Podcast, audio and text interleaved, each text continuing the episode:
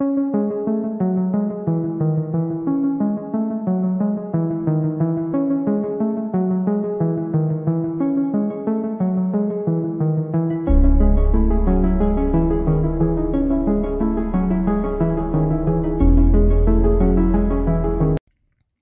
case starts on April 21st, 1971. 13 year old Carol Denise Spinks was born in Washington, D.C. in 1958. She was one of eight children, and she was in the seventh grade at Johnson Junior High School. Her siblings reported that her name was Bebe, and she enjoyed playing hula hoops and jacks in her spare time. Growing up, when I lived in Jamaica, I played jacks all the time, and I can tell you that it is one of the funnest games that I have ever played. It was like a core of my childhood. Carol's 24 year old sister, Valerie, lived in the same apartment complex as the rest of her family, just in a different apartment. On the evening of April 21st, 1971, she asked Carol to go to the 7 Eleven about a half a mile to get some groceries. Carol was given money and bought five television TV dinners, bread, and soda. Carol's mother was in Maryland for the day and she had warned her children not to leave the house. Carol randomly just runs into her mother on the way to 7 Eleven and she tells her mom that Valerie asked her to pick up a couple of items. Carol shouldn't have taken so long to get back because the 7-Eleven was only a half a mile away. 6 days later at 2:46 p.m., a group of children were playing behind St. Elizabeth Hospital in southeast Washington D.C., close to the northbound lanes of I-295, about a mile from Carol's house. When police arrived on the scene, they were uh, able to identify the victim as 13 year old Carol Denise Spinks. She had been strangled to death, sexually and physically assaulted, and she had cuts on her face, neck, and chest, as well as a bloody nose. She had all her clothes on except her shoes, and police found green synthetic fibers on her clothing. According to the autopsy report, she had been dead for around two to three days. Her stomach contents reveal that she had eaten citrus fruit, which was odd because Carol's mother didn't have any citrus fruit in the house, and Carol hadn't eaten any because there was none. This theorized to police that Carol was kidnapped she was held captive for a few days, and her killer must have fed her before murdering her. Carolyn, Carol's twin sister, revealed that when her sister was murdered, she, quote, I couldn't get it together. I thought I was going insane, end quote. Darlenia Denise Johnson, who was 16 years old, was on her way to her summer job at Oxon Hill Recreation Center in Congress Heights two months later on July 8, 1971. Darlenia was born in Washington, D.C. on December 10, 1954. She lived on the same street where Carol Spinks was last seen. Darlenia and Carol attended the same school, but they didn't know each other.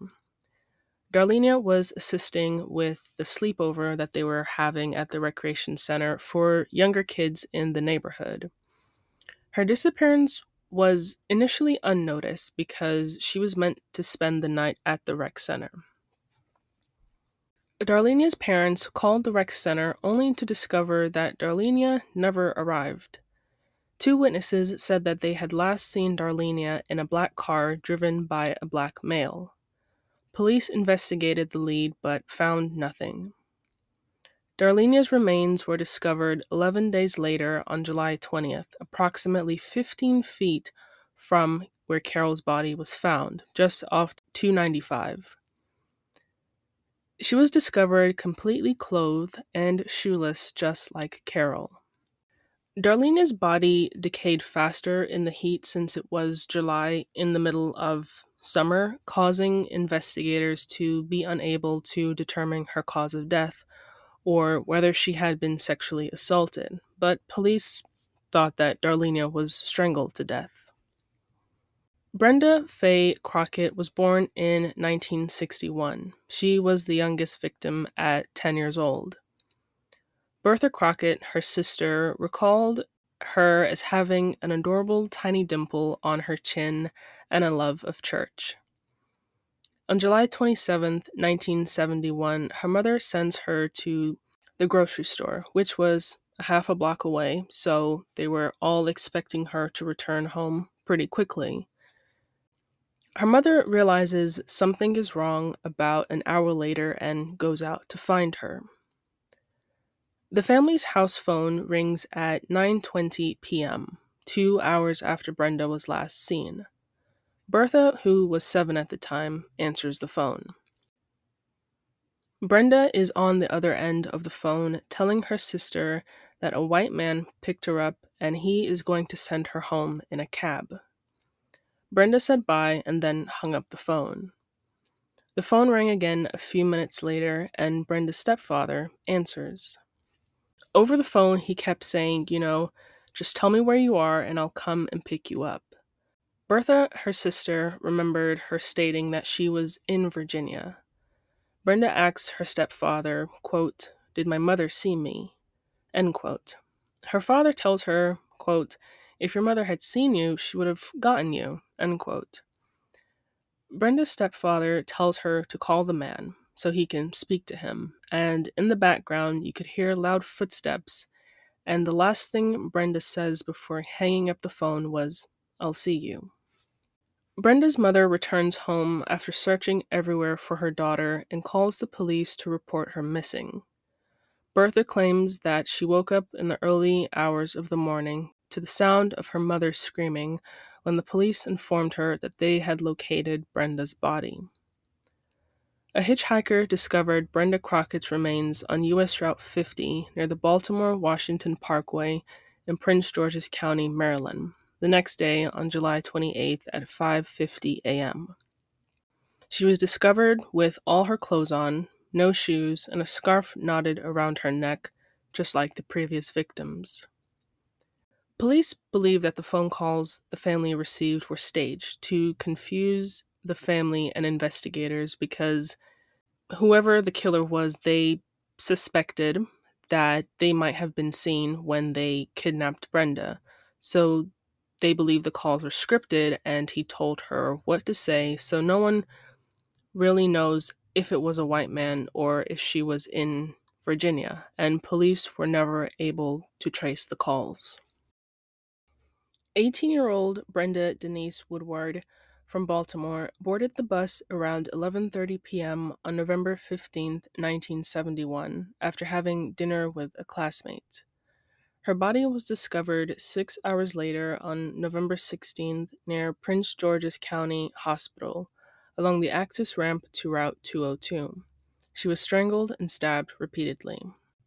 She was wearing shoes, and her coat was draped over her body, with a handwritten note in one of the pockets. The note reads, quote, This is tantamount to my insensitivity to people, especially women. I will admit the others when you catch me if you can. Sign the Freeway Phantom. Unquote. Eventually, everyone began calling the police department, claiming to have information on the killer. The note's handwriting was examined and it was determined to be Brenda's. Retired Washington, D.C. detective Romaine Jenkins stated that this note was odd because if she wrote the note and she was kidnapped by someone who was most likely going to kill her, her hands would have been shaking and it would have shown that she was stressed or scared in her writing. But the note was neat. Brenda, according to police, did not consider the person that she was with to be a threat, so maybe she knew her killer.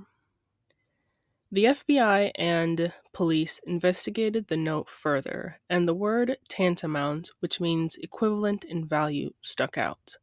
Retired Special Agent Barry Covert indicated that the note was intended for someone specific. The agent summarized the message by saying, Quote, The reason I did what I did is because you made that judgment of me. End quote. And the note showed that the killer was getting even with a specific person to whom the note was directed towards. On September 5, 1971, Diane Denise Williams, who was 17, was described by her sister as beautiful and intelligent. She always imagined that Diane would grow up and become a singer, an actress, or a model. Diane was dating a guy named James, and she was allowed to visit James after cooking and having dinner with her family. But her parents told her that she had to be home by 10 p.m. James waited by the bus stop with Diane until the bus arrived at 11:20 p.m., but she never arrived home. Her body was discovered a few hours later on I 295 southbound. She was strangled. She was wearing white tennis shoes with her name written on the heel. Medical examiners found no evidence of sexual assault, but they did find semen in Diane's clothing. Diane's boyfriend James stated that the semen was not his because they did not engage in sexual activity. There was now six victims, and police discovered green fibers on all the bodies except Darlenia Johnson due to the stage of decomposition. Police began searching for and investigating all known sex offenders. They first looked into the Green Vega Rapists. They were a group that committed rapes and kidnappings along the Washington Beltway. According to police records, the gang consisted of five members, and their first offense was committed in 1969. But the majority of their crimes were committed in 1971 and 1972. Some of these abductions occurred within a few blocks from where the Freeway Phantom victims were abducted.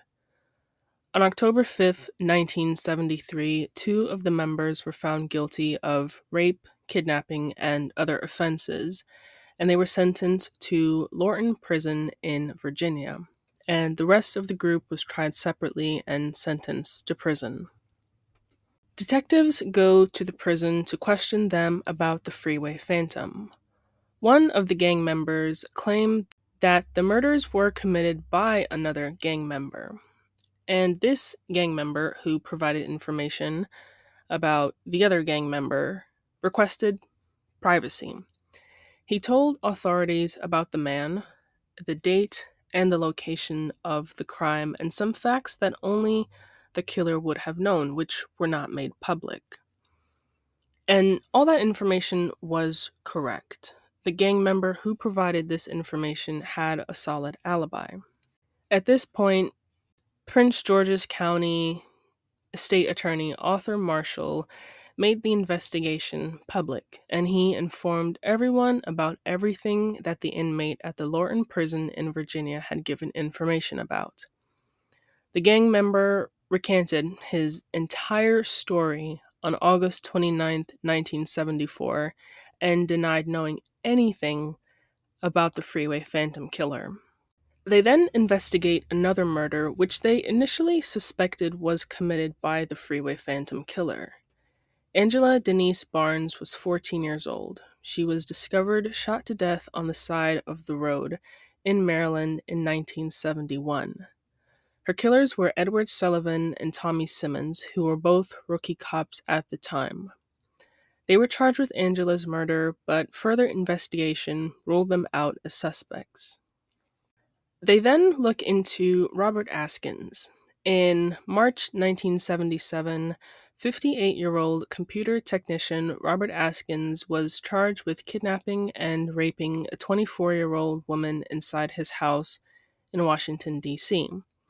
And Robert has a horrible, horrible criminal record.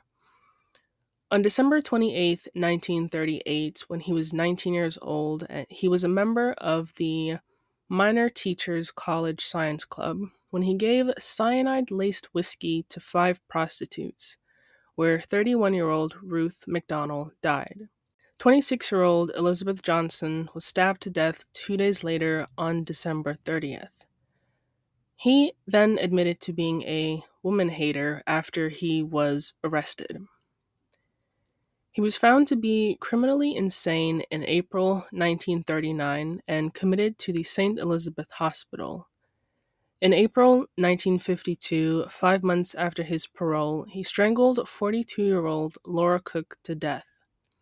He was tried for her murder in 1954 and then for the 1938 murder again. He stated in court that he intended to use the cyanide on himself because he was going to kill himself. Despite this, he was convicted of second degree murder and sentenced to 20 years to life in prison, but his conviction was overturned in 1958. Police searched his home after he was accused of rape in 1978. They discovered a note with the word tantamount in his desk drawer, and that was also the same word that was used in the note recovered from Brenda Woodward's body. They obtained a search warrant and dug up his backyard. There was no physical evidence and no link to the Freeway Phantom killings.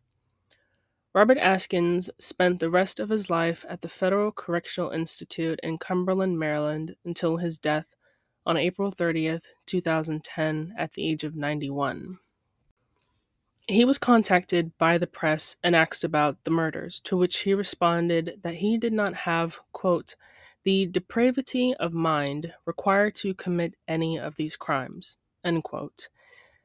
Depravity, dep- depravity, yeah, I think I'm saying that word right. That means to be wicked, which is a lot coming from him because, you know, he was sure enough wicked to murder a prostitute, poison five prostitutes, stab another one, and then strangle another woman, and then claim to be a woman hater. Yeah, wicked enough. In 1987, Detective Jenkins looks back into the case only to discover that all the evidence and case files have been destroyed.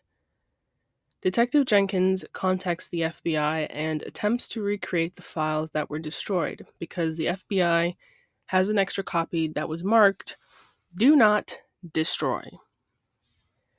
Detective Jenkins also made contact with the other officers who worked on these investigations and got their notebooks, which contained all the material. They have a case file and all the victims again, thanks to Detective Jenkins' hard work and her refusal to let up. And the FBI prepares a profile on the Freeway Phantom Killer. According to the FBI, he was described as a loner who hated women, age 27 to 32. Most likely, he worked a day job, and he may have known some of the victims and gained their trust. Despite this, they were never able to apprehend the Freeway Phantom killer. Detective Jenkins retired in 1994, stating that she was disappointed because she was unable to make an arrest and that every unsolved case requires every piece of the puzzle to be solved. However, the police department misplaced and destroyed evidence. Following this case, the Washington, D.C. Police Department's evidence retention was enhanced by the City Council, which specified that unsolved homicide evidence should be kept for a minimum of 65 years. Carol's twin sister, Carolyn, stated that when she reaches heaven, her sister will reveal who murdered her because no one here on Earth knows any answers. Aside from the commonalities I pointed out in their case, you know, from they were all found fully dressed without shoes and strangled and the green fibers.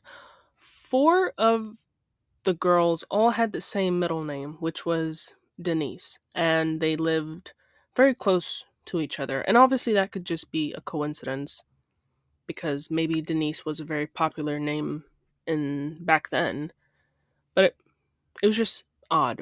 Tommy Musgrove, the head of the DC Police Homicide Unit, stated, quote, "Those black girls didn't mean anything to anybody. I'm talking about the police department. If those girls had been white, they would have put more manpower onto it. There's no doubt about that. End quote. End of episode thoughts. It is a tragic, terrible, terrible, tragic thing that happened to these girls and their families, and they have yet to receive justice 52 years later. The police department let these girls down. That I can say by destroying evidence because the case went cold. The case was never closed. And they were just like, might as well throw it away. Which is disappointing, of course, because you never know what could happen. Sure, a case isn't solved in 10 years, but a case can be solved. And I've said this before that every unsolved case has the potential to be solved if people just do their jobs. I have no theories as to who I think is responsible for this. Um I don't. I was I no I I have no idea. I'm like my mind is blank when it comes to who did this. All that I know is that they are a sick and terrible terrible individual who took the lives of innocent children. Even after 52 years, which is half of a lifetime, I still hope that someone out there has something that can give these girls and their families the justice that they deserve, the justice that they have been waiting for for 52 years. And with that, today's story comes to an end. Thank you so much for listening to today's episode. Remember, every Thursday there is a new episode at 7 a.m. If you listen to this on Apple Podcasts, leave a review and rating so I know what you can think so I know what you think of the show. You can keep up with me and the podcast at Instagram at Criminal Curiosity Pod, Twitter is Crim Curiosity, and TikTok is Criminal Curiosity Pod. That is all that I have for you today. Please be safe out there. Look out for one another. Until next time, bye everyone.